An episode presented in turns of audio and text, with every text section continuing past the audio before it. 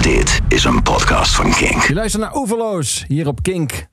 Seizoen 1, aflevering 15. En mijn gast vandaag is Rick Treffers. Goeiedag Rick, welkom. Ja, goedenavond. We gaan het over muziek hebben, Rick. En over jouw muziek, over jouw favoriete muziek.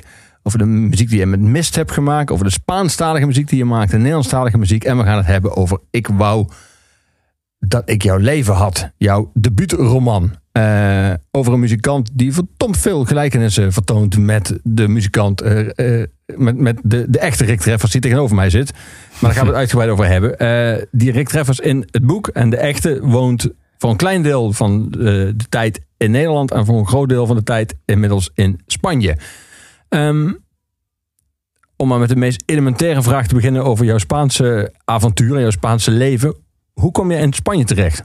Nou, de muziek was eigenlijk de aanleiding. Omdat ik al vanaf de jaren 90... Mijn eerste album in 1995 kwam uit bij een Spaans indie label. Omdat het in Nederland niet lukte om een label te vinden. Ging naar Spanje toe en daar was ik al, uh, had ik al een tijdje gewoond in 1990. Als leraar Engels gewerkt, als, als jochie van uh, 23. Dus de connectie met Spanje was heel nauw altijd. En um, dus ik ging bijna elk, na 95 ging ik bijna elk jaar terug om uh, op, op, te treden of om, of om naar een vriendin, een vriendin te bezoeken of vrienden te bezoeken. Dat kan ook natuurlijk. Uh, en um, ja, en vervolgens, daarom was Spanje een zeer voor de hand liggende keuze. Ik zei tegen iedereen in Nederland van nou, op een gegeven moment ga ik echt weer hoor. Ze zei ja, dat zeg je altijd. Het duurde wel erg lang. En toen in 2011 waren een aantal projecten hier een beetje aflopend. En uh, toen dacht ik van nu is het moment om daar weer eens heen te gaan. Voor langere tijd. En ik wist niet hoe lang dat zou duren. Heel lang dus? Ja, de, de tijd vliegt. is het vooral uh, zijn het de mensen? Is het het klimaat? Is het de natuur? Is het, is het de cultuur? Wat, nou, ik, voel me daar, ik voel me daar gewoon als vanzelf heel erg thuis. Um, de natuur zeker. het, het licht. Natuurlijk ook wel de temperatuur. Maar daar begin ik op een gegeven moment ook wel nu, nu ik het ouder word ook soms van te balen dat het zo warm is in de zomer. maar vooral de, de, de reactie van de mensen bij mijn optredens uh, was altijd zo warmhartig. En dat, in Nederland miste ik dat een beetje. Ja. In Nederland kwamen ze na een optreden naar me toe en dan zei ze van... Um, ja, zo aardig. Uh, ik heb ook zo'n gitaar of zo. Weet je wel, een beetje dat soort opmerkingen. Of je ziet ze met een voetje tappen in de verte. En dan vonden ze het echt geweldig. Maar dat merk je dan niet tijdens het optreden. Nee. In Spanje hadden we dat met de eerste band al. Uh, het enthousiasme van het publiek dat sloeg zo over naar ons. En dan krijg je heel veel zelfvertrouwen. Ja. En dan komt er uh, iets tot stand. Fantastisch publiek. Ja. Het wordt vaak vergeleken met Italiaans publiek. Maar ik vind het Spaans publiek nog veel leuker. Omdat het veel minder om feest gaat. Maar meer om een soort emotionele beleving lijkt het wel. Ja, en uh, zeker ook dat, dat, ik meestal in het Engels zong en zing. dat maakt ze niet uit. Soms verstaan ze er geen bal van. Dat komt ook in het boek voor. Ja. En... en ze voelen het gewoon. Ja. Bovendien had ik een keer... Ze, ze zingen geweldig fonetisch mee, vind ik altijd, met Engels. Absoluut, ja. En ze hebben ook nou, de, de smaak van mijn soort muziek en zo. Dat, nou goed, ik was een keer in Madrid en uh, was ik een taxichauffeur. Zat in een taxi en die man was denk ik al bijna 70. Um, en die draaide de Smiths. Nou, ja, dat, dat, die vond het geweldig. Die had alle cd's van de Smiths en zo. dus ik wauw, dit is echt, in Nederland zou je dat niet zo snel meemaken. Nee. Dus uh, dat vond ik ook wel, wel mooi. Dus de muziek is eigenlijk de aanleiding. En natuurlijk ook een beetje het, de tapas eten en het lekkere wijntjes drinken. En, uh, en rondrijden door, uh, door het mooie landschap. Gewoon het, het, goede Spaanse leven, zeg maar. Ja, het goede leven eigenlijk, ja. Dat, uh, dat ben ik gaan opzoeken. En een beetje weg van uh, de grijze luchten en het, en het cynisme. Nou ja, goed, er is in de zeven jaar ook weer veel veranderd. Ik vind het heel leuk om in Nederland te zijn ook. Nou, dat is zeker ook wel wel leuk dat je in Nederland als een soort van met een frisse blik weer naar Nederland kijkt. Ja, absoluut. In 2010 maakte ik een plaat, een theatervoorstelling over het weggaan uit Nederland. Het was een soort twijfelplaat van. Ik ben ook een twijfelaar. Van ja, moet ik nou weggaan? Maar die dromen achterna reizen. Uh, uiteindelijk heb ik gewoon dat ingevuld en wel gedaan. Maar ik was ook een beetje, nou ja, een beetje moe van het, het, strijden hier in de muziekbusiness en zo. En nou, het leek me wel fris om ergens anders te beginnen. En ik had natuurlijk die basis daar al liggen. Dus ja. toen ik daar in Valencia aankwam, kenden ze mijn liedjes al. Een aantal liedjes tenminste. Bijvoorbeeld het nummer We Should Have Been Stars. Dat, zit een kleine anekdote aan vast die wel leuk is, omdat ik ook een band heb geformeerd een tijdje. En uh, ik had een drummer gecontracteerd, zeg maar, vastgelegd. En die zei tegen zijn beste vriend, een gitarist... ja, ik ga bij Rick Treffers bij Mist spelen in de band. Toen zei van, hoe kan dat nou? Die woont toch in Amsterdam? Hij zei, nee, die woont nu in Valencia. Oh. En dan wil ik ook, daar wil ik ook meespelen. Dus met die, eh, die gitarist in een restaurant afgesproken. Het klikte zo goed en hij had zo'n goede muzieksmaak. Dat ik niet eens heb geluisterd hoe, hoe die speelde. Ik heb hem gewoon gezegd van, je komt maar in de band. en dat, dat bleek ook goed eh, te werken. Want hij kende de nummers al. Ja. Ja. Het grappige is, je zou kunnen denken dat had ook mis kunnen gaan. Maar wat, ongetwijfeld speelt jouw intuïtie en inmiddels ook eh, zeg maar bandervaring en muzikantervaring hier gewoon een grote rol. In de zin van, eh, dat had waarschijnlijk niet, dat was geen hele slechte drummer, had dat kunnen worden. Nee, het is, het- kijk, de muziek van Mist is altijd eh, met de Nederlandse muzikanten met wie ik werkte, voorna- voornamelijk met Ivar en Jeroen, eh, heel erg zorgvuldig gearrangeerd altijd. Eh, dus eigenlijk ehm, wist ik van tevoren wat voor een soort muzikant ik nodig had om, om dat in te vullen. Ze geven natuurlijk uiteindelijk ook hun eigen draai eraan, maar niet zozeer dat, dat ze alles opnieuw het wiel uit moeten vinden. Dus eigenlijk, de arrangementen waren al klaar en dat hoeft alleen nog maar gespeeld te worden. En dat moet dan samen als een band klinken. Ja. Dus nou ja, goed, eh, er zijn ook wel wat wisselingen geweest nog. Maar dat heeft meer met eh, ja, psychologische dingen te maken. En, en ook eh, gewoon levensloop van andere muzikanten. Ja. Die plotseling een erfenis krijgen en denken van... nou, waarom zou ik nog bij die jongen gaan spelen? Zo, dat kan ook. Dus je bent altijd doodsbang als iemand overlijdt in de familie van bandleden. Want dan als er Ja. een erfenis komt, dan zijn ze weg. Ja, precies. Dat zou, eh, zou jammer zijn als mensen overlijden. In het algemeen. Ja, dat sowieso. Ehm, nou, laten we dat nummer gaan draaien. Dat nummer gaan luisteren. We Should Have Been Stars uit 2014 van jouw band, van Mist.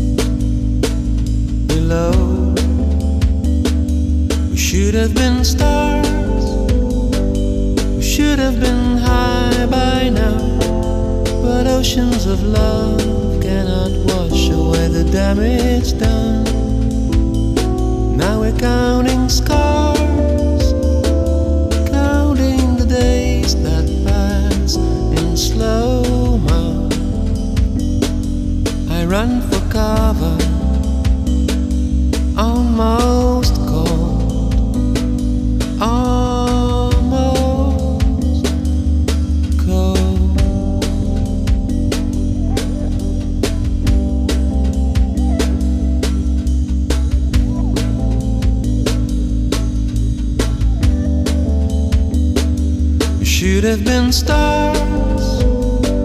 We should have been high by now. But oceans of love cannot wash away the damage done.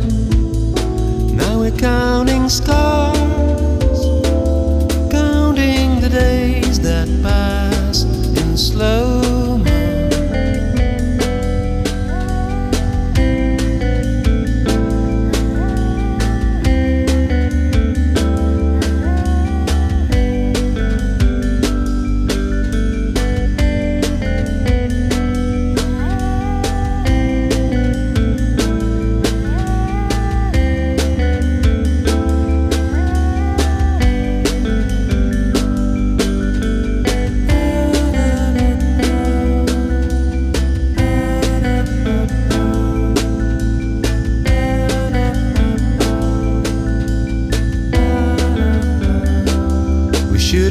stars.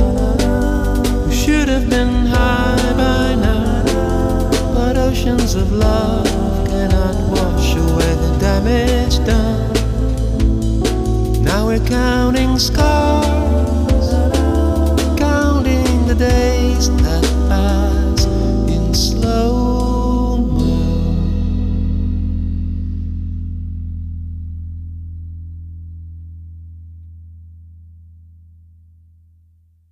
Should Have Been Stars van Mist hoorde je. En niet... Oh, daar gaat hij.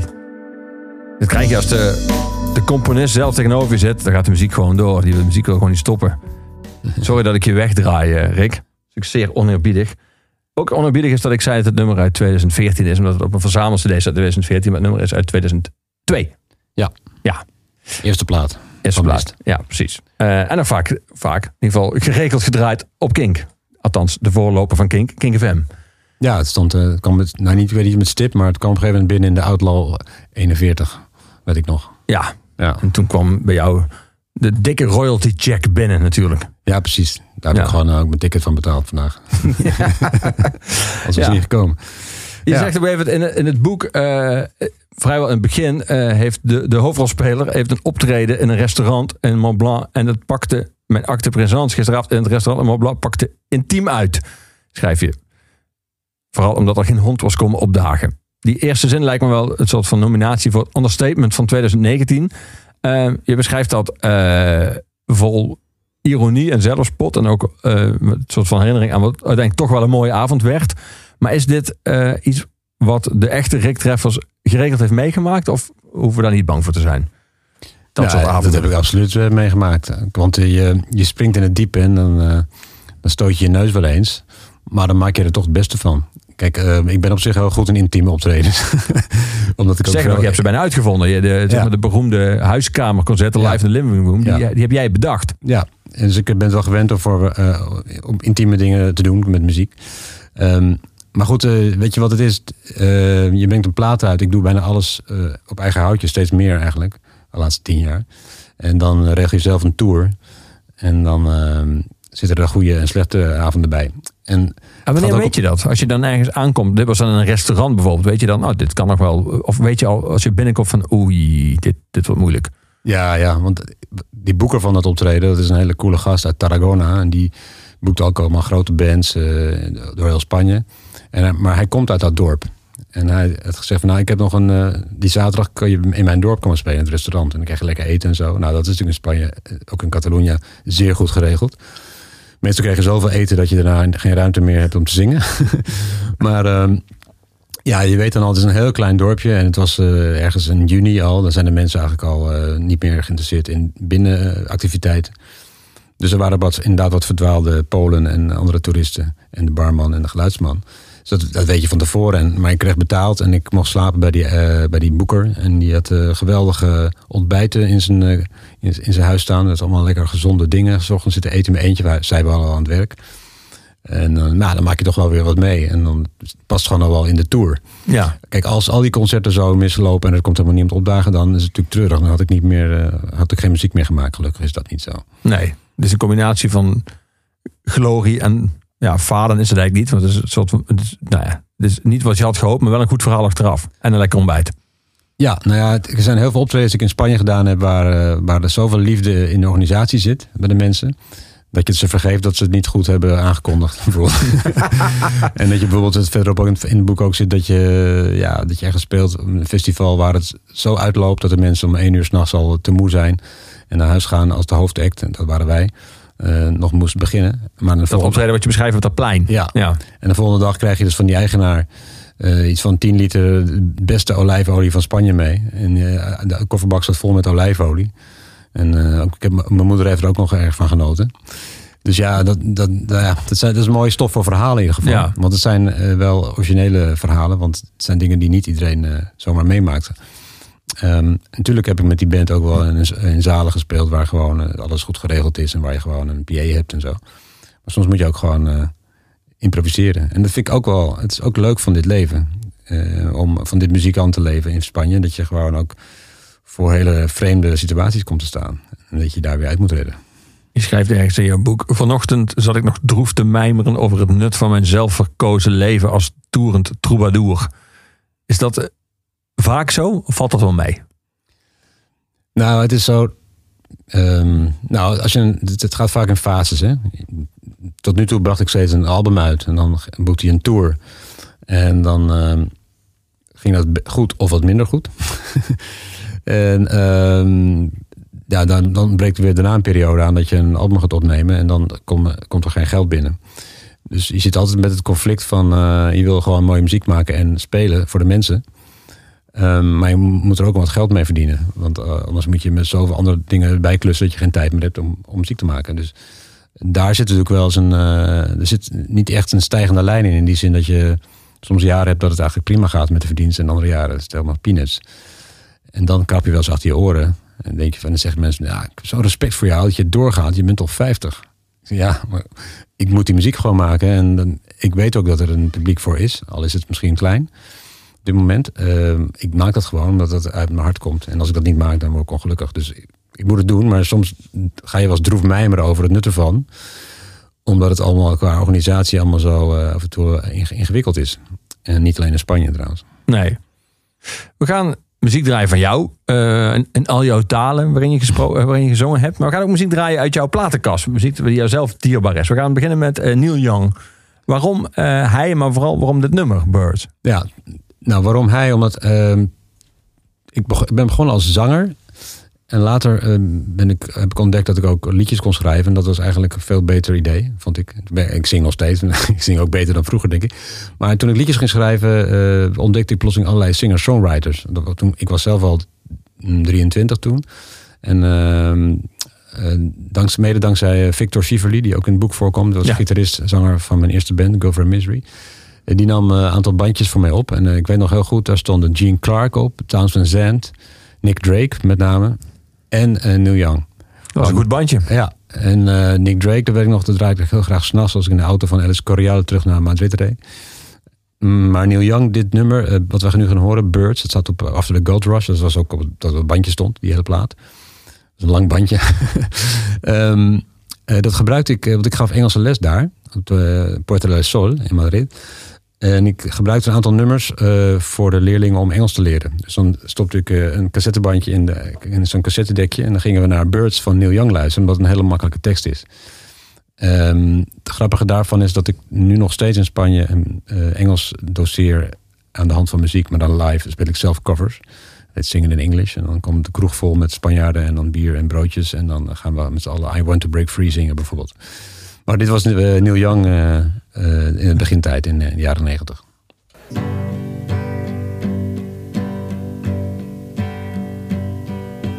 lover, there will be another one who'll hover over you beneath the sun. Tomorrow, see the things that never come today. See me fly away without you shadow on the things you know. Feathers fall around you and show you the way to go. It's over. It's over.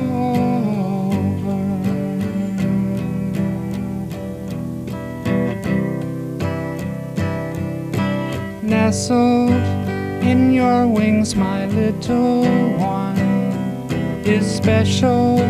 Morning brings another sun.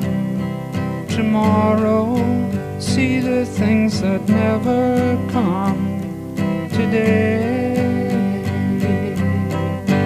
When you see me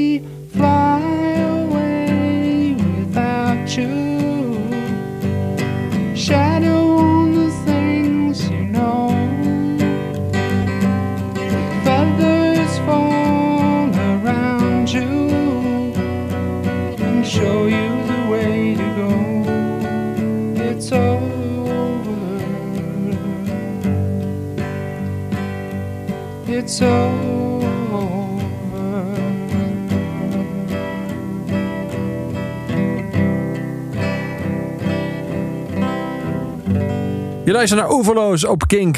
Seizoen 1, aflevering 15. En mijn gast is muzikant en schrijver nu ook, Rick Treffers. Je kunt hem kennen van zijn solowerk, je kunt hem kennen van Mist. En je kunt hem nu ook kennen van Ik wou dat ik jouw leven had. Dat is eerste roman. Eh, Rick, in het begin van jouw boek eh, schrijf je op een gegeven moment... daar had ik eigenlijk nog nooit zo over nagedacht. Een van de leuke aspecten van het nog niet definitief doorgebroken zijn... is dat je soms op achteraf plekken komt... waar Boudewijn de Groot of Coldplay hoogstwaarschijnlijk nooit zijn geweest en nooit zullen komen. En op die plekken dingen meemaakt waar arrivés alleen maar van kunnen dromen.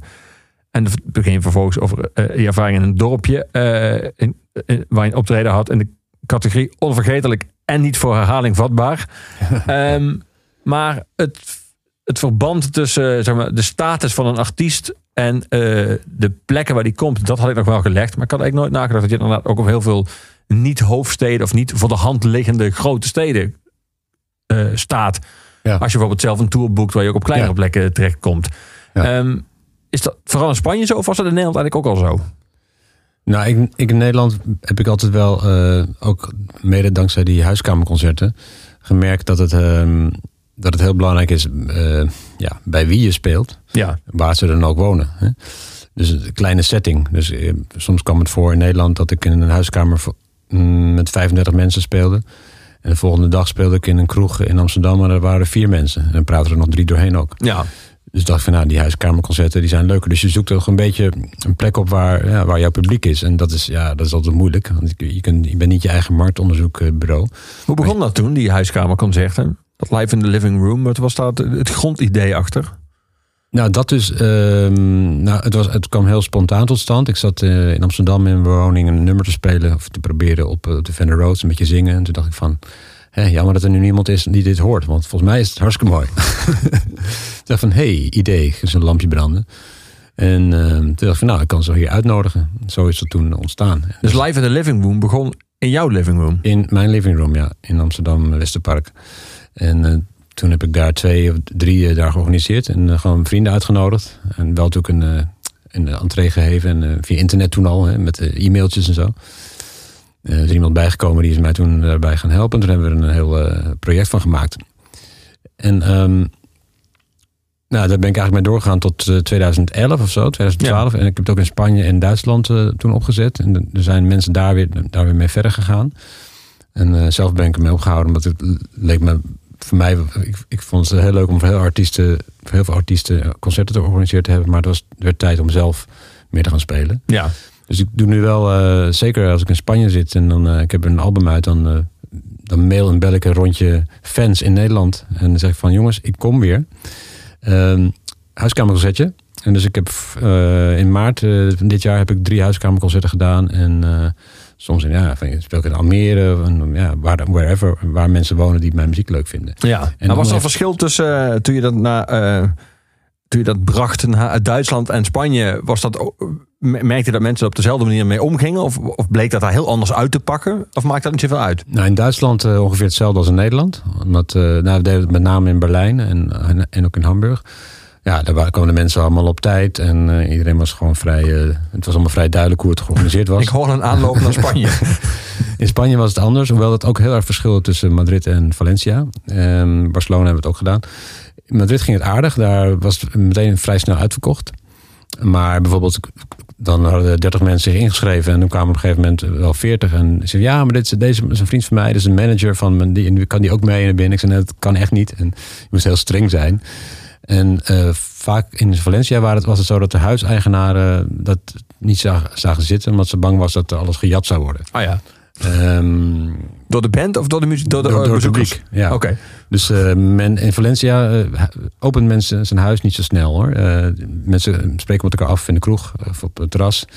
En de familie eh, komt thuis. En, Ja, ja. ehm, met vrienden spreek je meestal buiten het huis af. Dus Grappig om dat Valencia, soort sociale conventies ook te merken dan met zo'n eh, met zo, met het organiseren van zo'n event. Dat, dat, Ja. dat die verschillen zo groot zijn. Ja, en het was allemaal veel rommeliger. Wel erg gezellig natuurlijk. Eh, niet genoeg stoelen en zo. En het begon te laat en het ging ook weer langer door. En ehm, ik werd er een beetje moe van om het vooral in Valencia om huiskamers te zoeken. Want ze keken me echt aan of ze water zagen branden. Van ja, een concert in een huiskamer. Bij mij thuis, doei. Ehm, terwijl Spanjaarden juist heel bekend zijn om om gasvrijheid. Dat zijn ze ook, maar niet in hun eigen huis. ja, zo is het. Nou, in Valencia dan. Hè, Die laten we je even niet- inwerken. je kon ze niet over één kam scheren. En nog heel even terug te komen op, jou, op je vraag. Ik heb bijvoorbeeld... eh, er is een dorpje in Catalonië, Amposta, Mhm. in de buurt van Tarragona. Daar speel ik elk jaar. Eh, het is een onooglijk dorpje, vlak bij de Ebro. Wel een belangrijke geschi- geschiedenis eh, heeft zich daar afgespeeld. Maar dan speel ik daar in die kroeg. En er komen altijd tussen 25 en 40 mensen. En als ik een nieuw album heb, dan kopen ze allemaal mijn album. Soms zelfs twee. En, dan, ja, en dan betalen ze ook nog 200, 300 euro. En dan kom, ga ik met 500 euro weer terug naar Valencia. En ik dacht van ja, eh, en het staat dan helemaal niet in de pers of zo. Het komt niet op de radio. Nou ja, in Catalonië nog wel dan. Maar als ik dacht van als ik 60 van die dorpjes heb in Spanje, waar ik gewoon altijd kan spelen elk jaar. Nou, dan is het prima voor mij. Dan hoef ik niet per se eh, op grote festivals te staan of eh, in het clubcircuit.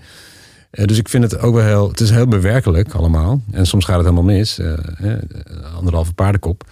Maar het is ook wel een mooie ervaring. En ja, Coldplay en Bouw en Groot, om eventjes terug te komen op het begin van. Ja. ja die, die hebben natuurlijk een hele andere carrière gehad. En op een gegeven moment ga je mee in een soort stroom. En die, die kunnen daar niet meer naar terug, zeg maar. Nee. Of die komen daar niet. En dat was een beetje, daarom heb ik het opgeschreven. Omdat je een beetje do-it-yourselfer bent. En dus eh, op allerlei vreemde plekken komt.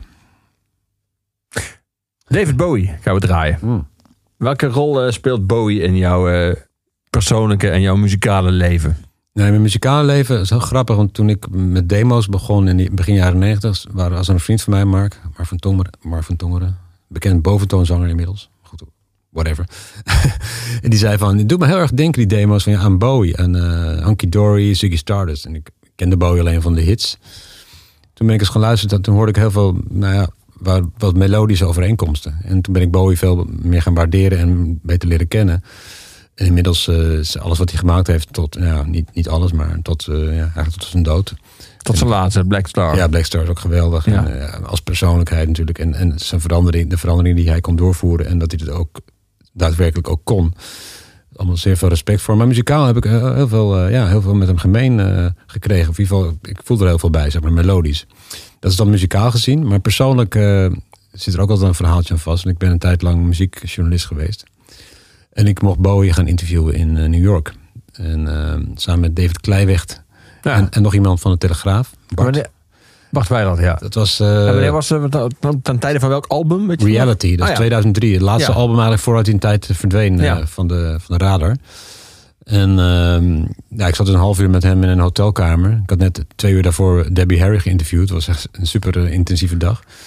En het was geweldig met Bowie. Hij bood me thee aan, een koekje, net zoals jij nu. Ja. Ik heb geen koekje gekregen, maar goed. Er moet, nog. er moet verschil zijn. En er Ja, zijn vele verschillen tussen Bowie en mij. Ja, laten we daar... Talent. Daar mee te beginnen. maar goed, jij zat daar met David. Ja, en eh, het was heel, eh, ja, ik bedoel, een hele slimme man natuurlijk. En eh, hij was een stuk kleiner dan ik had gedacht. En hij was zeer goed geluimd. En we hebben heel veel over muziek gesproken. Ook over de huiskamerconcerten nog trouwens. En over, toen vroeg ik hem van, ah, je hebt nog nooit echt een hele akoestische plaat gemaakt. Daar was ik toen heel erg mee bezig. Dus, nou, ik, I was just talking about that with Lou. niet. Hadden het net over gehad. Nou ja, het was gewoon een heel, heel aangeanimeerd gesprek. En hij merkte meteen dat ik ook muziek maakte. Dus ik dacht van, nou weet je wat, ik geef, bij, het- einde van mijn interview heb ik mijn cd We Should Have Been Start aan hem gegeven toen. Ik dacht van ja, once in a lifetime, dat, moet ik gewoon even doen. Maar goed, eh, dat, dat eh, was een hele mooie ontmoeting. En dat waren ook wel, dat soort interviews, eh, ik kan natuurlijk een heleboel opnoemen, maar die waren ook voor mij heel inspirerend. Want je spreekt dan met geweldige muzikanten die heel veel meegemaakt hebben en heel veel weten. En dat heeft me ook enorm geïnspireerd om verder te gaan met muziek. Ja, En op een gegeven moment ben ik ook gestopt met schrijven over muziek. Omdat het ook in de weg stond van jou zelf muziek maken? Ja, want ik, op een gegeven moment kreeg ik eh, in de tijd van de CD nog. eh, moest ik ongeveer 15 CD's per week recenseren. En nog naar, in Haarlem naar allerlei bandjes gaan kijken om te recenseren. En bovendien waren het allemaal medemuzikanten, collega's van mij. En dat vond ik ongemakkelijk worden. En eh, dat was in 2004. En toen kon je nog in Amsterdam kon je nog een WIC krijgen, een wet inkomenskunstenaars of zo. Ja, ja. En daar heb ik toen eh, gebruik van gemaakt. Toen ben ik volledig eh, de muziek in, in ondergedoken. Een tijdje. Toen moest David Bowie het zelf maar oplossen. Ja, precies. Ik heb ook niks hem gehoord meer. We gaan hem luisteren, live on Mars. It's a god awful small affair to the girl with the mousy hair. But her mommy is yelling no, her daddy has told her to go. But her friend is nowhere to be seen. Now she walks through her sunken dream to the seat with the clearest view and she's hooked to the silver screen. But the film is a sad thing for, for she's lived it ten times or more. She could spit in the eyes of fools and say,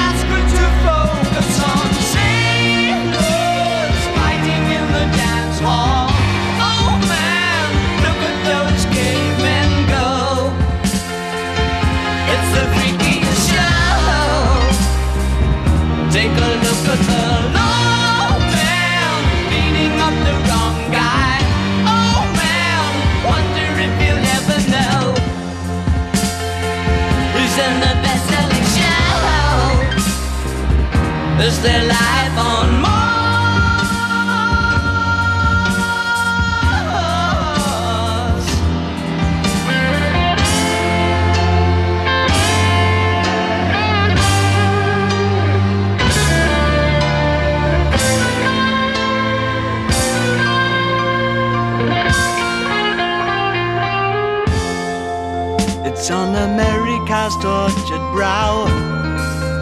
Mickey Mouse has grown up a cow. Now the workers have struck for fame. Cause Lennon's on sale again. See the mice in their million hordes. From Ibiza to the Norfolk Broads. Rule Britannia is out of bounds. To my mother, my dog, and clowns. But the film is a sad thing. Cause I wrote it ten times or more. It's about to be writ again. As I ask you to vote for some fighting in the dance hall. Oh man, look at those cavemen go. It's the freakiest show. Take a look at the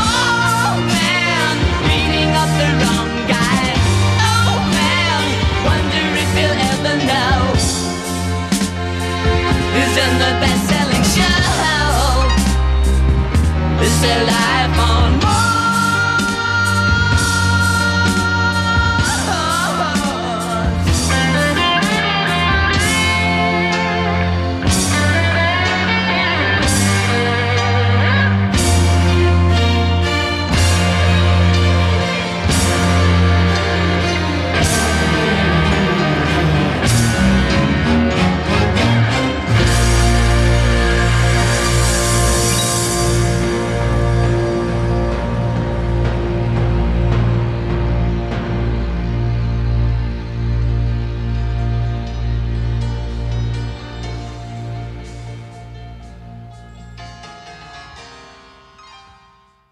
Een keuze van de gast vandaag hier in Overloos op Kink. Rick Treffers, zanger en schrijver. En in jouw, eh, in jouw roman, Rick, beschrijf jij een moment waar de hoofdpersoon, eh, die ook Rick heet, eh, tijdens een tourverslag, doet hij daar verslag van, een optreden in Haarlem in 2009, waar hij in het Nederlands zingt en het, nummer Ik mag niet klagen zingt. Ehm, en vervolgens komt hij, is er een pauze bij dat optreden en dan gaat hij zelf even naar de bar. En ik citeer nu uit je boek. In de pauze bestel ik een witte wijn aan de bar. De boomlange barman schenkt in en voegt daarop bijtende toon de volgende zin aan toe. Zeg, kun je niet wat Engelse nummers spelen? Ik vind het namelijk helemaal niks wat jij doet. Het is voorkomen ruk. Dit kost mijn klanten, man. En vervolgens beschrijf je wat dat met de hoofdpersoon doet. eh, en dat hij eh, niet van plan is Engels liedjes te gaan schrijven. Omdat hij net een Nederlandstalige cd heeft uitgebracht. En dan schrijf je verder. Hij roept me nog na op hoge toon, zodat iedereen het kan horen. Hey joh, moet ik van mijn hart een moord, moordkuil maken dan? Eh, Ik denk dat je hier wel vrij treffend eh, omschrijft hoe gevoelig het is om eh, muziek te maken. En hoe je openstelt voor het oordeel van anderen. En ook hoe hard dat oordeel vervolgens kan binnenkomen. Of heb, Jazeker. je, of heb jij daar altijd tegen kunnen weren of niet? Tegen het oordeel? Nee, absoluut niet. Wel steeds beter trouwens hoor. Kijk, Is dat het voordeel van het lang doen? Dat dat oordeel langzamerhand van je afglijdt? Ja, misschien is de, de, de levenservaring het voordeel van wat ouder worden. Maar het is... eh, kijk, ten eerste is het... Ik ben de zanger en de songschrijver. En het is... Zeker toen ik begon met muziek, allemaal heel persoonlijk. En ik nam Ja. het altijd heel erg hoog op als men dan ook kritiek had. Het was eigenlijk geen kritiek dan op, het- op een nummer, maar ook op jou. Zo in het begin voelde dat zo. Ja. En, eh, het voorbeeld wat je net vertelde was natuurlijk een vrij extreem voorbeeld. Van iemand die gewoon inderdaad eh, de hart op de tong heeft. Maar die zijn, in zijn eigen zaak gaat ze zeggen wat, dat hij zijn eigen, eh, wat hij zelf geboekt heeft eigenlijk helemaal niks vindt. Het is een soort Nederlandse directheid die soms hier bestaat. En daar, daar ben je natuurlijk niet tegen bestand als je net eh, moet zingen. Weet je, wel? Nee. Je, je, stem is ook je instrument en je gevoel en zo. Dus dat is heel moeilijk om dat uit te schakelen. Dus nee, natuurlijk ben je kwetsbaar. En, de andere kant, eh, ik, ik richt me wel altijd op de goede, op de goede dingen. En eh, de mooie recensies. Of mensen die gewoon geëmotioneerd naar me toe komen en zeggen van... eh, wel doorgaan, hè? Want ik, ik wil nieuwe liedjes van je horen. Ja, dat zijn dingen waar ik, die ik onthoud. En, Ja. en mensen die lopen te zeiken of het niks vinden, ja, dat vind ik prima. Maar die hoef, ja, die hoef ik niet te onthouden. Vond je dat lastig toen je zelf muziekjournalist was en ook geacht werd te recenseren? Dus ook te oordelen over het werk van anderen. Ja. Waar jij misschien af en toe niet zoveel aan vond, maar waar je dan wel vermoedt dat die er net zoveel ziel en zaligheid in hadden gestoken als jij zelf doet? Ja, het is toch wel een goede vraag. Ik, ik, ik, ik dacht toen, eh, heb ik nu over echt bijna twintig jaar geleden, dat ik altijd heel objectief was. En ik probeerde in ieder geval op een professionele manier eh, te beschrijven wat een band deed. Als ik er niks aan vond. Ik weet nog goed dat er een optreden was van de band eh, van Dikhout. Ik ken die jongens ook goed. eh, Ze zijn eigenlijk samen een beetje opgegroeid met muziek. Nee, niet samen, maar goed in dezelfde stad, Haarlem. En ja, ik, ik had er persoonlijk helemaal niets mee. En ja, maar het optreden zat goed in elkaar, weet je wel. Het klopte. Dus dat, dat soort dingen schreef ik op. Maar de, de goede lezer, de goede verstaander, kon wel lezen dat ik er geen reet aan vond. Maar dan hoop ik dan dat mensen die mij niet kennen, dat ik gewoon toch kunnen lezen als een, ja, als een verhaal over een band die goed speelt. Maar als ik nu achteraf, ik zat wat knipsels door te bladeren, want ik was bij mijn moeder thuis op zoek naar allerlei oude documenten. en dan zag ik wat eh, recensies van mij uit 2002, 2003. En dacht van, nou, dat zou ik nooit, nooit meer zo doen. Ik, ik merkte dan toch dat in de taalgebruik dat er toch af en toe een beetje een venijn in zat. Misschien niet vanwege jaloezie, maar meer dat je denkt, ja, je bent jong en je denkt, denkt het beter te weten of zo. En dat, wat dat, wat dat betreft ben ik nu veel zachter geworden, eh, wat dat betreft, eh, denk ik. En ik weet hem ook nog wel, er was een band in Haarlem die eh, was helemaal niet gediend van een recensie van mij. Die hadden dan naar het Haarlems Dagblad een brief gestuurd. van, Er staan drie kogels achter, de, achter Rick Treffers naam of zo. En in IJmuiden kon ik op een bepaalde plek ook niet meer komen. Dus eh, ja, waarschijnlijk had ik toch wel een, een- met mijn pen was toch al eh, redelijk eh, scherp toen, denk ik. Wat vroeg dat jij toen al bedreigd werd. Dat was, Ja, ja, dat was- dat een ik- trend. Hoor je dan niet meer bij. Ja, je maar niet- ik ben met alles pionier. Met die huiskamercassetten en ook met muziek op internet en zo. Altijd veel te vroeg. Slechte timing. Oh, grappig, die treffers heet kogels op te sturen. Vind ik ook wel heel grappig. En we gaan naar jouw hardrockjaren, Rick. Een jaren dat jij, mag ik aannemen, met een wapperend matje in je nek. En met eh, stiksels op jouw eh, leren jasje zonder eh, mouwen. Absoluut. Ja? Was je een hardrocker? Ik was van mijn 14e tot mijn 16e was ik een hardrocker. Oké. En ik had patches inderdaad op mijn Ja. spijkerjas en daaronder een leren jack. Zware moffelaars aan, zo noem je dat. die had ik van mijn vader nog. Niet dat mijn vader mof was, maar die had die lazen. Die hadden motorlazen, maar dat noem je dan zo. Ehm, en in Haarlem dus. En, daar zat ik op school en ik had een, eh, ehm, ik, ik had een band. Eh, dat was echt de allereerste band waar ik, eh, waar ik in zong. En dat was wel grappig, want die band, die, al, die, al die mensen die daarin zaten, die zijn nu nog steeds muziek aan het maken. Nou ja, sommigen gedeeltelijk. Dat was mijn goede vriend Arnold Smits, gitarist. eh, Van de Ragnar Mannen onder andere. Ja. En Gotcha. Zijn broer Wim, die speelt nog steeds bij Jewel. Die speelt nog steeds hard, hard rock, samen met Henky Bakker. En op drums eh, Ro Krom. Robert Dobro. Later ook van Gotcha en zijn eigen eh, projecten allemaal en zo. Dus dat was onze band. En we speelden eerst, we speelden gedeeltelijk eh, covers. Grappig dat je dat nu terug te- zo vertelt. Dat er allemaal mu- muzikanten voor het leven zijn gebleven. Ja. En eh, we maken ook hele andere muziek. Toen, Ja. we, toen we met Gotcha begonnen, hadden we zoiets van, dit nu? en eh, Arnold eh, ja, is als gitarist ook alle kanten op eh, gevlogen. En ik, ja, ik, zong, ik zong toen, we zongen toen Paranoid van Black Sabbath bijvoorbeeld. eh, dat, kon ik, dat haal ik nu eh, natuurlijk helemaal niet meer. Dat haal ik toen eigenlijk al niet, maar dat had ik niet door. en eh, we speelden een aantal covers, Black Sabbath, Iron Maiden. En het was echt tijdens de New Wave, new wave of British Heavy Metal. Eh, de Flappard Saxon, al die bands. Angel Witch, we kenden alle bands. We waren echt vrij fanatiek. En we gingen met dat groepje, met zo'n 20, 25 hardrockers uit Haarlem en omstreken. Gingen we naar al die concerten. Dus 1982, 1983. Dus Scorpions, Maiden, Sabbath, Ozzy Osbourne. Tot, aan, eh, tot, tot als Metallica en Slayer kwamen. Toen viel het groepje al een beetje- uit elkaar. Dat was echt, echt nog die melodische hardrock Ja, ja. En dat melodische... Voor dat dubbele B, zeg maar. Ja, en we hadden dus in Haarlem wel een, een groep, eh, waren de punks en de, zeg maar, de Circle Jerks en GBH, dat soort bands. En wij, dat waren, was wel, wij accepteerden elkaar. Wij kwamen in dezelfde kroegen. Want waar het, eh, je had de Kleine Houtstraat een eh, kroeg en het dak, eh, twee, drie plekken waar je kon komen. Andere plekken kon je niet komen, want het was echt gevaarlijk. We zijn ook mm, va- vaker achterna gezeten, in elkaar geslagen. Het was echt toen een hele heftige tijd. In Door 80s. welke groep dan? Door welke Door de- subcultuur? dat waren de, de disco's, hè? de groenjekkers. Van die jongens met bomberjacks en opgeschoren haren. En ja, dus dat was echt een hele heftige tijd. We waren natuurlijk 14, 15 en we hadden onze eigen scene gecreëerd. Ja. En dus we, dat was ook een, ehm, ja, een soort, soort broederschap of zo. Dat was een hele sterke band tussen al die mensen. Want wij, wij, wij waren hardrockers omdat we van die muziek hielden. En ook omdat het was harde muziek, dus we moesten ons ergens tegen afzetten als pubers. Maar dat melodische, daarom ben ik geen, was ik denk geen punk, want punk was veel minder melodisch. En Ja. ik, ik was toch wel een melodiemannetje toen al. Dus ik, ik koos dan Ja. voor bands als Iron Maiden en zo. Er zat heel veel melodie in. Ja. Thin Lizzy en zo. Dat vond ik mooi. Wel grappig dat jij, dat tijdsbeeld dat jij nu schetst, is echt volkomen eh, achterhaald inmiddels. Ja. Zeg maar, mensen die nu 14, 15 zijn, die kunnen naar alles door elkaar luisteren. Ja. Er bestaat helemaal niet meer een afrekening of ja, het is niet true of niet Ja. credible of dat kan niet. Als je daar luistert, mag je niet naar dat luisteren. Op, festivals zie je dat ook helemaal door elkaar lopen. Dat is ook wel fascinerend. Ja, dat, is, dat- eh, wat dat betreft is het eh, veel verwarrender geworden allemaal. ja. Ik, bedoel, ik vond het ook wel, eh, niet dat het goed was dat, eh, dat je dan in elkaar werd geslagen. Maar ik vond het wel, eh, ja, het was heel duidelijk. Weet je, wel. Ja. Eh, je had de skins, je had eh, de, de hardrockers, de punks en de disco's. En, eh, Het had natuurlijk een soort verbroederend effect, maar het was natuurlijk ook totaal narrow-minded. Totaal. Ja, ja. grappig. Ja, ja. Nou ja, goed. Wat ik grappig vind, dat er sommige van, bijvoorbeeld mijn neef Edgar, die, die heeft mij toen heel veel muziek, ja, ik heb via hem heel veel muziek leren kennen. Die was drie jaar ouder dan ik en die, nou, die leeft nog steeds, volgens mij. Maar goed, die luistert nog steeds naar hardrock. Weet je wel, je hebt van die gasten die gewoon ermee doorgaan. Het is een hele leven hardrock, symfonische rock. Ehm, maar ik ging al meteen eh, na een paar jaar, ik kreeg een vriendin en ik ging alle dingen luisteren. En ik ging eh, in Bal Baltisch koor zingen en ik ging jazz proberen. Nou, eh, Ja, toen was je al- ook. Die, Toen was je verloren voor de hardrock, dat hoor ik ja, al. heel duidelijk, ja. En dat was me goed ook, want uiteindelijk ben ik songschrijver geworden. En dat mijn stem en mijn manier van spelen en zingen, dat heeft er helemaal niks meer mee te maken. Maar toch, als ik het weer hoor, dan word ik wel een soort van even emotioneel. Van ja, dat was wel het begin van alles. Ja.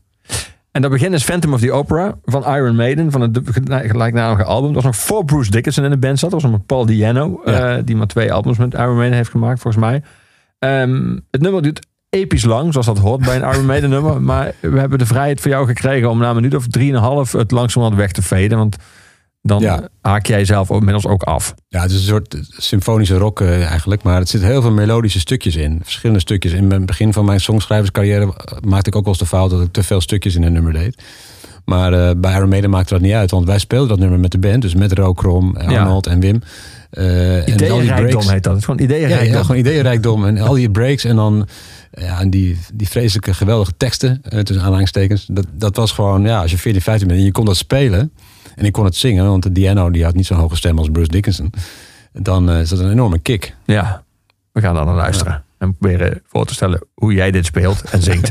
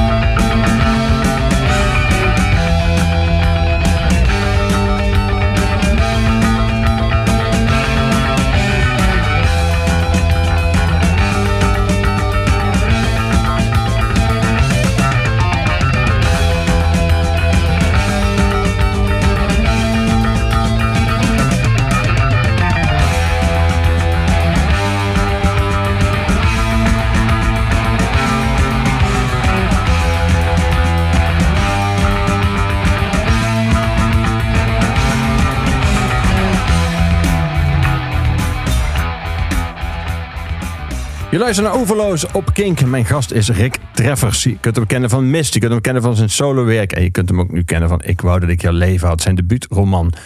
Rick, je hebt ook een Spaanstalig project. eh, waar we daar een nummer van gaan draaien. Waarin jij de Spaanse cultuur, zoals je dat eh, zelf omschrijft... liefdevol onder een ironisch vergrootglas legt. Ehm, zijn Spanjaarden daarvan gediend als een buitenstaander dat doet? Of zien ze jou inmiddels ook niet meer als een buitenstaander, omdat je er zoveel bent? Ehm, Spanjaarden die hebben gelukkig eh, meestal zelf eh, aardig wat zelfspot. Alleen als je als buitenlander eh, ze gaat vertellen wat ze niet goed doen, of tussen aanhalingstekens niet goed, dat moet je niet proberen. Maar ik doe het op een andere manier. Ik doe het met liedjes en muziek en met een knipoog en een Ja. glimlach. En ik ken dus de cultuur en de taal zo goed dat ik het kan maken. Dan, zelfs nog als mensen mijn teksten lezen van El Tenminste, soms krijg ik wel eens op YouTube allerlei opmerkingen van eh, ga toch eh, terug naar je land van kartoffelen. Maar ja, dat is Duitsland. Maar goed, dat weten ze ook niet. Maar ehm, nee, het is, het, is, het is kritiek. En het is ook wel zo dat. ehm, ik mag dat eigenlijk niet zeggen, maar ik kan het wel doen. Want ik was ook. eh, hmm, kan ik dat doen? Nee, ik ben ook voor I Got Talent, Spain's Got Talent, ben ik geselecteerd vorig jaar. Mag ik eigenlijk pas na de zomer vertellen, maar dat doe ik gewoon voor Kinkan. En ehm daar ben ik niet doorgekomen. De eerste ronde, ben ik de eerste ronde wel gezeten en tv-opnames en alles, jury erbij. Ik dacht van nou, ik werd gevraagd, ik doe het. Maar dat is dan wel echt wel het mainstream publiek. En dan merk je dat de ironie van die teksten misschien niet altijd even goed doorkomt. Dat merkte je bij de beoordeling, of niet? Dat, ze, dat het daarover ging, over de tekst. Ja, dus die zo'n jurylid was een soort eh, ja, Spaanse, nou niet een Spaanse Gordon, maar echt veel erger. Die, eh, die had er echt geen bal van begrepen en die begon mij gewoon eh, af te zeiken. Maar ehm, die liedjes gaan over eh, de verschillen tussen de cultuur, Nederlandse, de Noord-Europese en de Spaanse cultuur. En het gaat heel erg veel over, over tijd komen, beloftes die niet nagekomen worden. In, in mijn ogen dan, maar in, in de ogen van een Spanjaard is het heel, werkt het heel anders. Hoe dan? Nou ja, kijk, in Valencia is het zo dat eh, als je zegt bijvoorbeeld: hé hey, hey Rick, we gaan binnenkort een biertje drinken. Of we gaan morgen een biertje drinken. En dan je zegt, eh, als je dan morgen een biertje met die man wil gaan drinken, dan komt het niet opdagen. Want als je zegt, ik ga een biertje met je drinken, is gewoon een teken van, ik vind jou aardig. Niet van dat je echt ook een biertje gaat drinken. Ja, dat moet je maar net weten.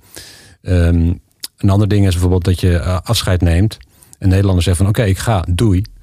Dan ga je weg. Nou, in Spanje is dat not done. Je, je, je komt uit de bar met z'n allen en dan zeg je van ja, we gaan. En dan staan een half uur later, drie, kwartier- kwartier later, staat de groep nog op straat te praten. En dan komen steeds meer mensen bij. En ik zeg van we zouden toch naar de discotheek gaan. Of daar de, ja, we gaan zo. En dan uiteindelijk gaan we nooit. En als Nederlander was het voor mij heel moeilijk om me daar aan te passen. Soms ging ik gewoon op zijn Frans, zo noem je dat dan daar. Despedida a la francesa. eh, ging ik gewoon weg zonder gedachten te zeggen. Want ik dacht van flikker maar op. Want ik wil gewoon nog mijn dingen doen. Ja. En voor Spanjaarden is het zo van. Ehm, het is eigenlijk ehm, ja, niet echt heel aardig als je gewoon zomaar weggaat. Of als je, als je weggaat. Je, Het is je eigenlijk niet bent aardig toch als je, samen. het is eigenlijk niet aardig als je überhaupt weggaat. Nee, je moet altijd samen blijven. Altijd in een groep en dan met elkaar praten. En het wordt ook steeds gezelliger. En dat klopt ook. En het hele plan valt in duigen. Maar daar, daar in de plaats komt weer een ander plan. En dat is ook met afspraken vaak zo. Ik maak soms tien, tien afspraken per week met mensen in Spanje. Omdat ik weet dat er toch zes of zeven niet doorgaan. Dus dat kan dan. En wat ook zo is, is dat je... Je maakt een afspraak bijvoorbeeld met een Spanjaard over... Het, het is natuurlijk allemaal eh, eh, generaliserend. Hè? Er zijn natuurlijk heel veel uitzonderingen. Maar goed, je maakt een maar afspraak anders kunnen we niet bijvoorbeeld over, over een maand. eh, dus 2 mei om, om 7 uur gaan we eten. Oké, goed. Hm, raar tijdstip trouwens om te gaan eten in Spanje. Laat ik zeggen 9 uur. Ja. Eh 9 uur, de 2 mei spreken we af. Oké, en dan... Ik heb dat in mijn agenda staan. En dan op 1 mei belt die gast mij. En denk van, oh, hij gaat zeker afbellen. Dan zegt hij, nee. Dan zegt hij van, we hebben, ik heb hier staan 2 mei, eten met jou. Gaat het nog door? Ik zeg, ja, tuurlijk gaat het nog door. Maar als, als hij niet gebeld had, dan was hij gewoon niet gekomen. Maar je moet eerst bevestigen of het doorgaat. Want het is zo lang van tevoren gepland. Dat is niet iets wat, wat normaal is. Dus, nou, over die dingen zing ik en schrijf ik ook trouwens in het boek. Ja. Heel erg. En dat is ontzettend leuk om te doen. Want ik... eh, ja, ik, ehm, ik, ik hou de Spanjaarden soms een spiegel voor. Bij dat ene nummer over het afscheid eh, heb ik vaak gewoon zoveel lachers in het publiek.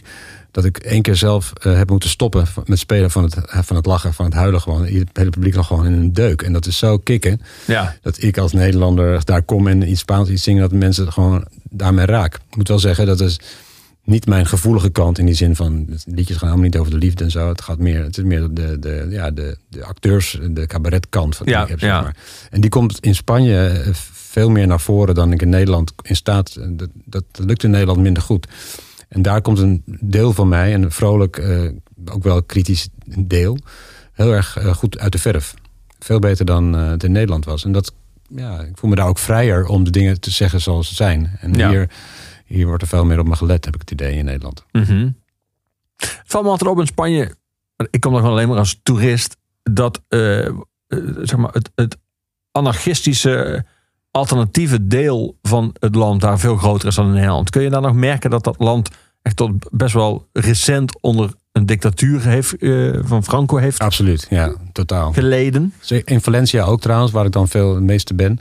Ehm, je hebt altijd een heel groot eh, onderscheid gehad tussen de bourgeoisie, de rijkere, rijkere mensen, die, eh, en het katholicisme, de kerk. En dit gewoon direct gelinkt is aan Franco nog. Ik bedoel, die president Aznar die er zat, dat is gewoon eigenlijk ook familie gewoon van Franco. Eigenlijk al die, die, die beschermen elkaar heel erg. En, daar, en dat zijn vaak ook de mensen met de, met de macht. En daarnaast heb je een hele grote groep, eh, de, republikeinen van vroeger. Dus toen, toen Spanje nog een republiek was. Eh, de linksen en de, de punks en de, de, het verzet. Eh, dat is een hele grote groep en die zijn ook vrij extreem en vrij, vrij, overtuigd. Dus en het is veel minder geniveleerd dan, dan bij ons in Nederland. Ehm, in Valencia, Barcelona en Madrid is er vier jaar geleden eh, een enorme ommezwaai geweest. Want alle drie de steden hebben nu zeg maar, een wat linksere regering, waardoor heel veel dingen veranderd zijn. En de, de, zeg maar, de, de volgelingen van Franco heel erg onder druk zijn komen te staan. Dus het is nu een hele interessante periode daar. Want er zijn weer verkiezingen eh, over twee weken, of in ieder geval eind april. Ja. Ehm, dus de vraag is of dat, wat er nu gaat gebeuren. Of dat doorgezet wordt, of dat toch weer teruggedraaid gaat worden. Want die, die angst om voor verandering, is een, wat dus door de dictatuur komt, mede, is nog steeds heel groot in Spanje. Terwijl het land alles in zich heeft om gewoon een goede democratie te zijn, waar alles gewoon functioneert. eh, in ieder geval op Spaanse manier dan. Eh, Spaans-Arabische manier, want dat- 700 jaar hebben natuurlijk daar de Moren gezeten. Dus ja, dat heeft een enorme invloed. Maar die, die angst om te veranderen, dat, eh, dat, dat merk ik nog steeds bij de mensen. Ja. Ja. We gaan een nummer draaien. Het nummer wat eh, ook eh, zeg maar, de naamgever is geworden voor het, eh, voor het project zelf. Eh, en het nummer waarin je de Spanjaarden een eh, lachspiegel voorhoudt. Ja. Soy turista, optimista, soy verde, soy mista, estoy caliente. Me equivoco.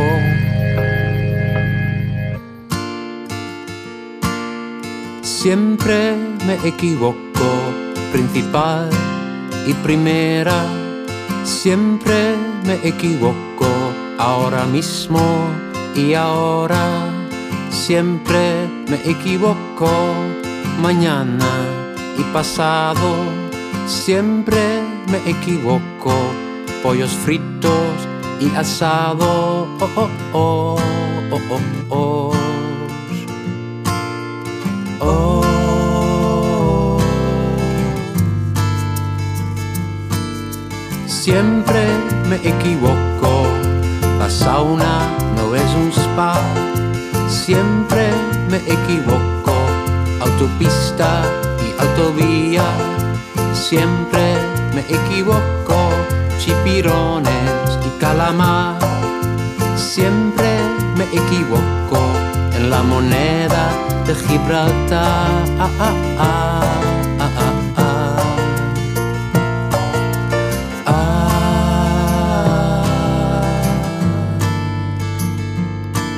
Soy turista, optimista, soy verde, soy mista, estoy caliente, el sol me pone.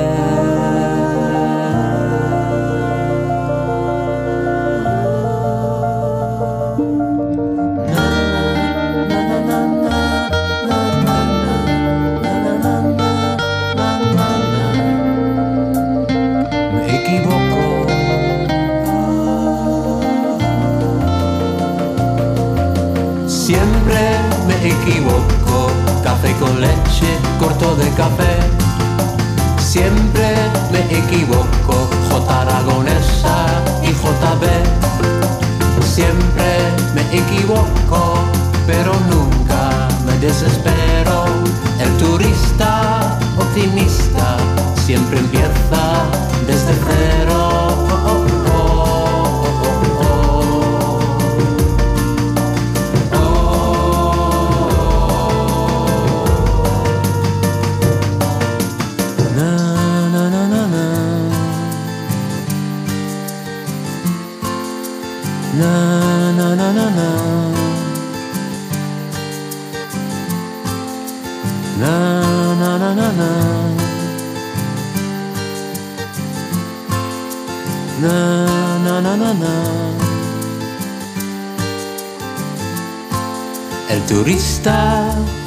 optimista, nunca nada en el mar menor.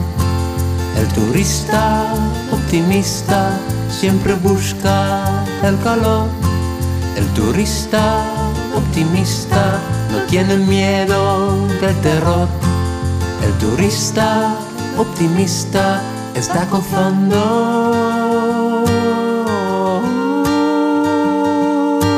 de amor. Je luistert naar Oeverloos hier op Kink. Seizoen 1, editie 15. Mijn gast is Rick Treffers.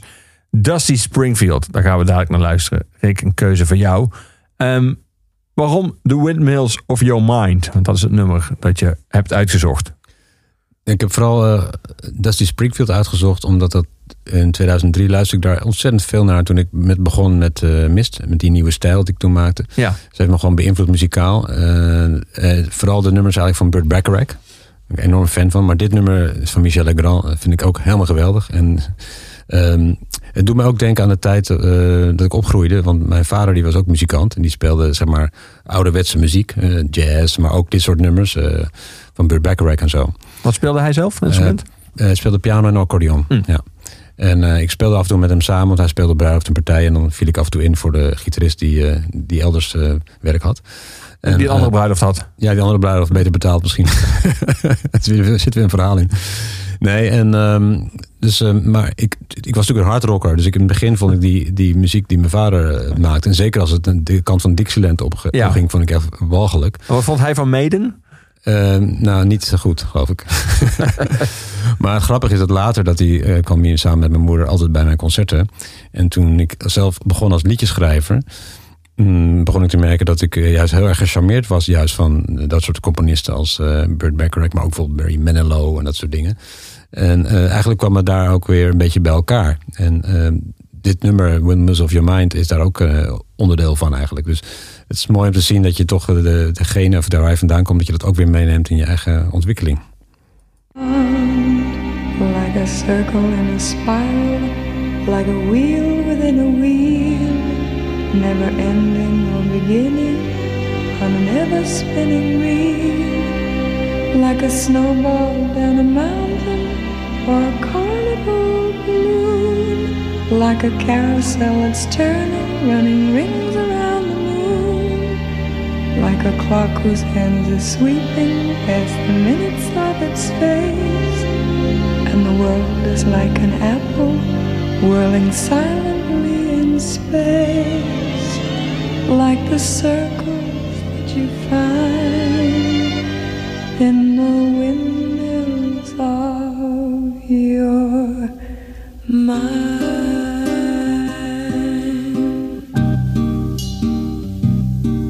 like a tunnel that you follow to a tunnel of its own. Down a hollow to a cavern where the sun has never shone. Like a door that keeps revolving in a half forgotten dream or the ripples from a pebble someone tosses in a stream, like a clock whose hands are sweeping face, and the world is like an apple whirling silently in space, like the circles that you find in the windmills of your mind. Keys that jingle in your pocket, words that jangle in your head. Summer go so quickly? Was it something that you said?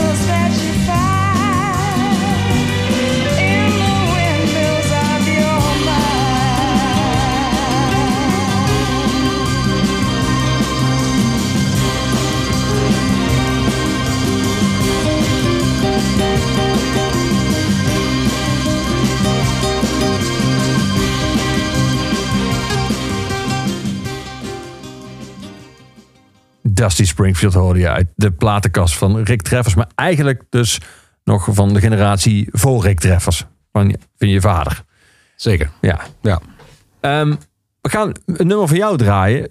Zonder, zonder zon. En daarmee hebben we inmiddels eh, de derde taal bereikt waarin jij zingt. Na eh, de Engelstalige met Mist en na net de Spaanstalige eh, muziek hebben we nu de Nederlandstalige te pakken. Jij kan dus ook inmiddels vergelijken eh, in welke taal jij uiteindelijk het beste en het makkelijkst eh, uitdrukt. Welke taal is dat gebleken te zijn? Ja, dat is een hele moeilijke eh, antwoord. Ehm, ik zing het liefst in het Engels, omdat je daar lekker gewoon qua klank en melodie mooi kunt vreubelen en zo. En, dus Mooi ik als je ook- er toch op een Duits woord uitkomt. Ja. Ja, ja, precies. Die, die Duitsers die moesten er nog bij. Ik heb trouwens ook al in het Valenciaans een liedje, dus dat is nog een taal. Maar goed. Ja. Ehm, in het Engels eh, kan ik me goed uitdrukken, omdat het ook de, de taal en de muziek het dichtst bij elkaar zitten. In het Spaans kan ik me goed uitdrukken, omdat het een heel duidelijk eh, concept is wat ik heb met die, met die cultuurverschillen. Ja.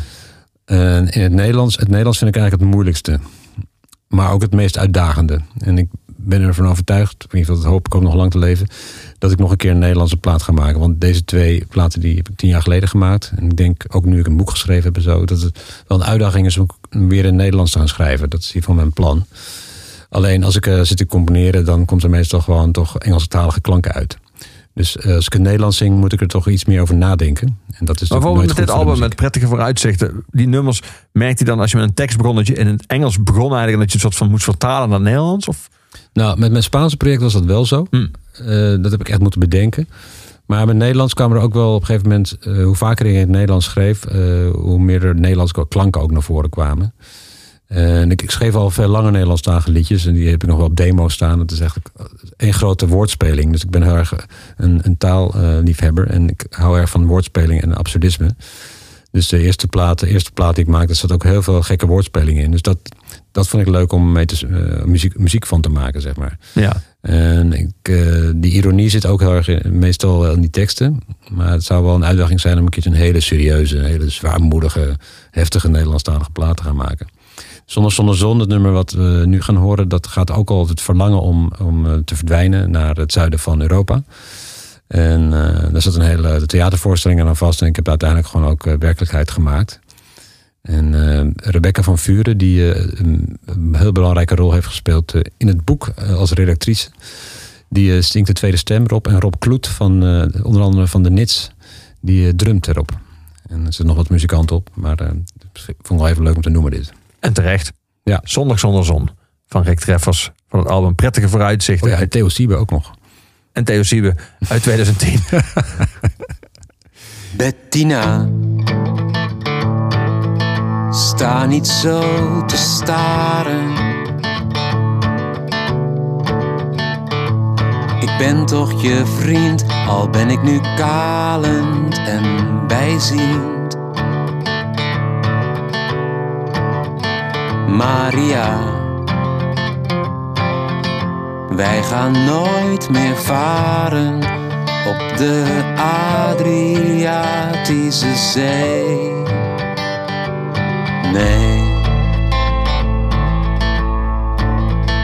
Hey ma, ik ben niets veranderd. Maar de zandbak is leeg en mijn onderbroeken koop ik zelf. Ik snuif zand en leef aan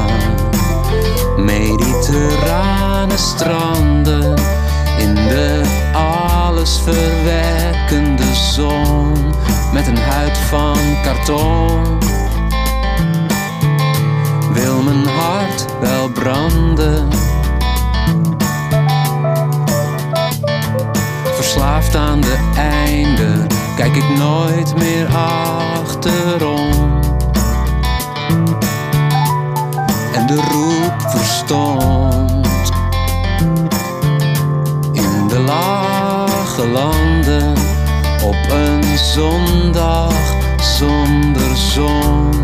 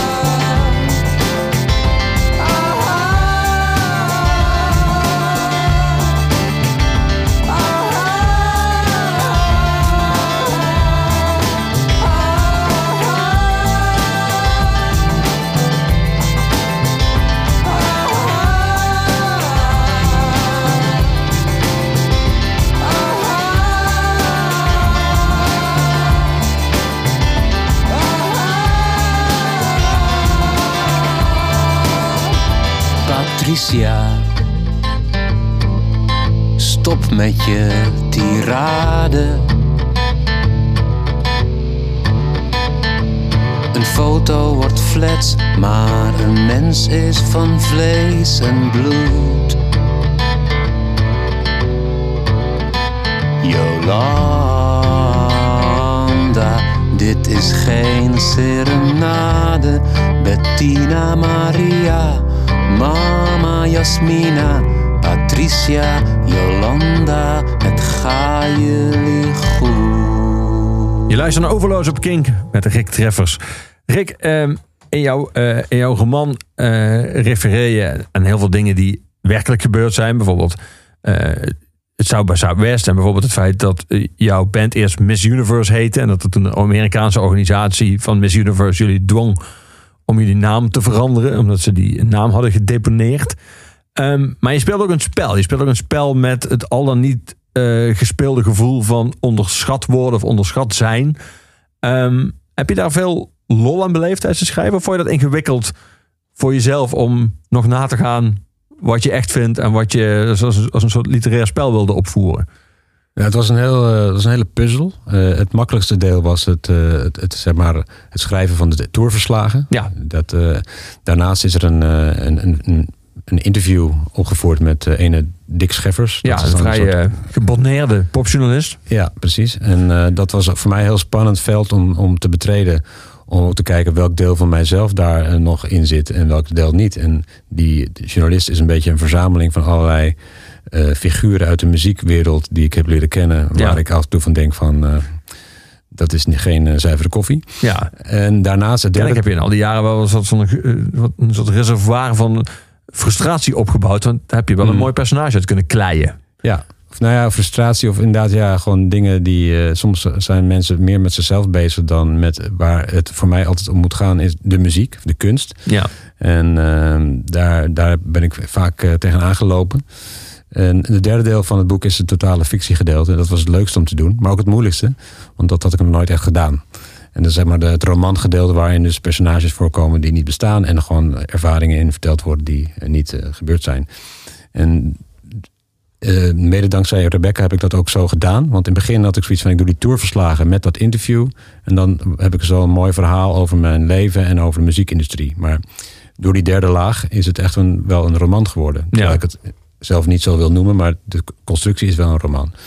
Eh, en dat heeft twee jaar gekost in totaal. Want ik eh, ben in 2016 begonnen. Eh, eh, dankzij een huiskamerconcert van Mark van Leeuwen van de uitgeverij Vreugde- Vreugdeberg. Die, daar speelde ik bij thuis. En die zei van, wat kun jij leuk vertellen? Misschien kun je ook nog wel leuk schrijven ook. Dus nou, ik schrijf al een tijdje, dus eh, ik stuur je wel wat op. En toen ben ik pas daarna begonnen om het te construeren. En dat was het meeste werk eigenlijk. Het schrijven zelf was niet zo moeilijk. Dus het puzzelen en het weglaten. nou Ja, ja. ja. Ja. Maar dat is ook le- leuk om te doen. En ik wil zeker ermee doorgaan ook. ik heb geen tijdsplanning ervoor anders. Dat niet. Boudewijn de Groot komt vaak terug in jouw boek. Die gaan we niet draaien. We gaan wel een andere Nederlandse grootheid draaien. De Nits. Wat Ja. is jouw verhouding met de Nits? Nou, ik ben- die eh, een, een zeer indrukwekkende internationale carrière heeft opgebouwd. Die volgens mij heel veel mensen in Nederland ook niet helemaal weten hoe groot zij in sommige andere landen zijn. Absoluut, ja. Zeker in, eh, in Oostenrijk, eh, Frankrijk, Duitsland, Rusland. Zwitserland. Met Rusland gespeeld, Griekenland, et cetera. Veel in Finland. Maar ik kwam Henk Hofste, ik heb Henk Hofstede, de zanger, trouwens leren kennen in het vliegtuig naar, naar South South by Southwest eh, in Texas. Volgens mij zat hij naast Jenny Kaagman. En jij zat, Ik eh, zat er geval daarvoor. Jij zat bij Therapy, las ik. Ja, nee, dat was later. Dat was, ja. ja, eh, dat was in een andere South by Southwest waar, we, waar ik heen ging. En ehm, contact gekregen met eh, Henk. En eh, ik kende de Nits al. Ehm, nou ja, zo, zo, zo, zo ging het. eh, op een gegeven moment als journalist ben ik met ze mee geweest naar Wenen. Ehm tourverslag gemaakt. eh, goede tijd gehad. En ehm, ook muzikaal eh, waren we wel wat gemeen. En dat bleek eigenlijk eh, toen. En hij, eh, Henk, vond Mist ook heel erg leuk. Dus dat hielp ook. En zijn vrouw en zijn kinderen ook. Dus Mist werd thuis gedraaid. Dus nou, op een gegeven moment kwamen we elkaar over de vloer. Hij heeft, de Nits hebben veel meegedaan met die huiskamerconcerten. Het was een hele nauwe band. En ik heb zo die band, dus ook Rob en Robert-Jan, beter leren kennen. En ook gezien hoe die band functioneert. En wat ik goede van de Nits, het mooie van de Nits vind, is dat ze altijd heel erg een eigen weg zijn gegaan. Kijk, ze hebben natuurlijk het geluk, het gemak gehad dat ze in de jaren tachtig een paar hit- grote hits hadden. Zeker eh, bijvoorbeeld in de Dutch Mountains, Ja, Nesquik nummer ook. 1 in, in Oostenrijk en zo. Nou goed, dat heeft ze natuurlijk enorm geholpen om verder te komen. En ondanks dat, eh, ondanks druk van plaatmaatschappijen of weet ik veel wat, hebben ze altijd gewoon de speeltuin opengelaten, zeg maar. En Als je, ze zijn nu echt 65 plus. En als je op het podium ziet, zijn ze nog als jonge jongens aan het spelen. En een hele goede live band ook. Dat weten ook Zeker. zoveel mensen. Er zijn mensen die zeggen van de Nits, dat was die kamerpop of art rock. Het is gewoon een hele goede live band. En eh, eh, ik ben heel veel met ze op pad geweest. Eh, Henk, Henk en ik doen ook dingen samen. We spelen trouwens nog binnenkort ook ergens weer in een huiskamer. Ehm, dus ik heb er heel veel respect voor dat, dat zij dat zo bl- zijn blijven doen. En dat ze ook internationaal, en dat hebben we ook wel een beetje gemeen. Alleen ik op een minder doorgebroken niveau, zeg maar. Eh, dat zij altijd eh, ja, eh, over de grens ook veel spelen. En op tour blijven gaan. en nou, dat vind ik een, is best wel een inspiratiebron geworden, de- deze band. Dus gaan we naar ze luisteren. Ja. Hier zijn de Nits.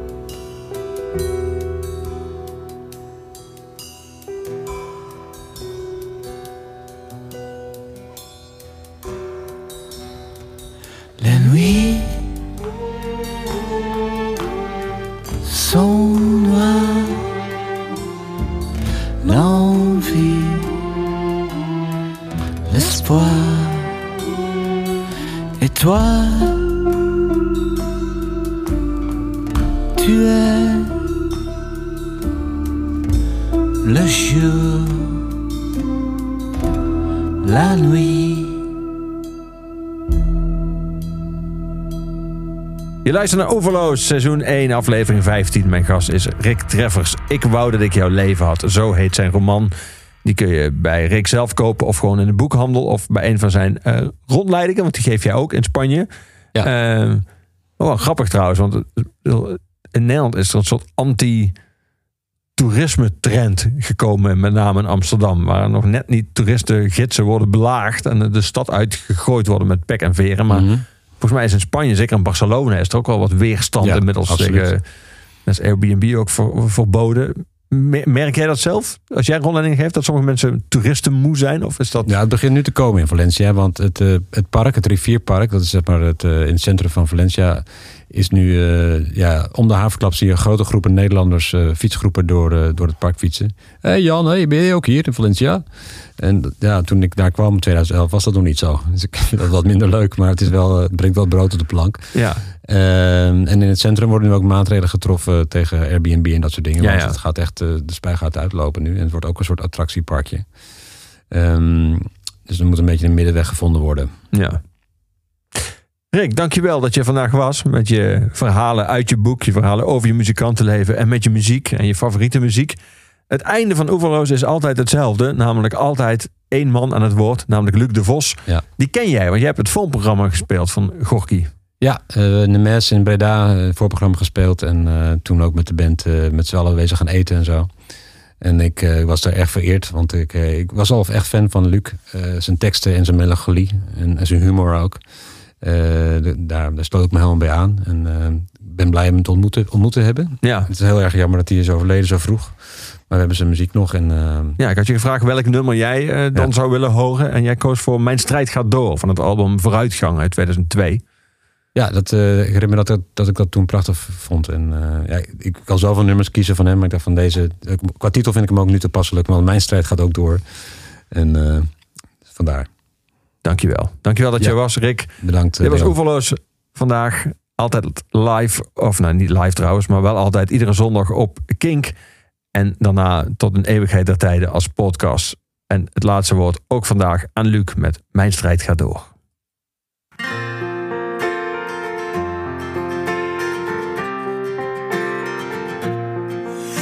Ik was er zo dichtbij, bijna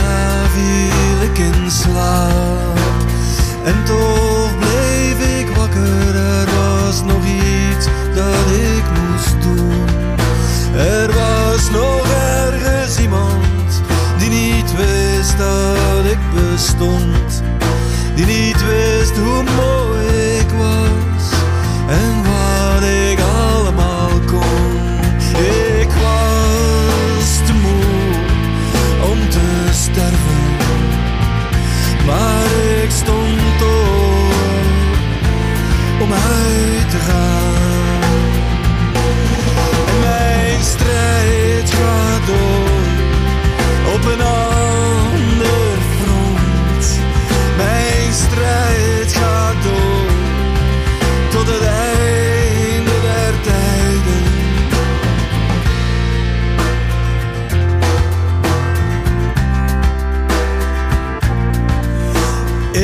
er zo dichtbij, bij de film van de droom, waarin ik zou verzinken, traag en moedeloos. Maar er was nog ergens iemand die niet wist dat ik bestond, die mijn liefde moest ontberen, en dat kon ik.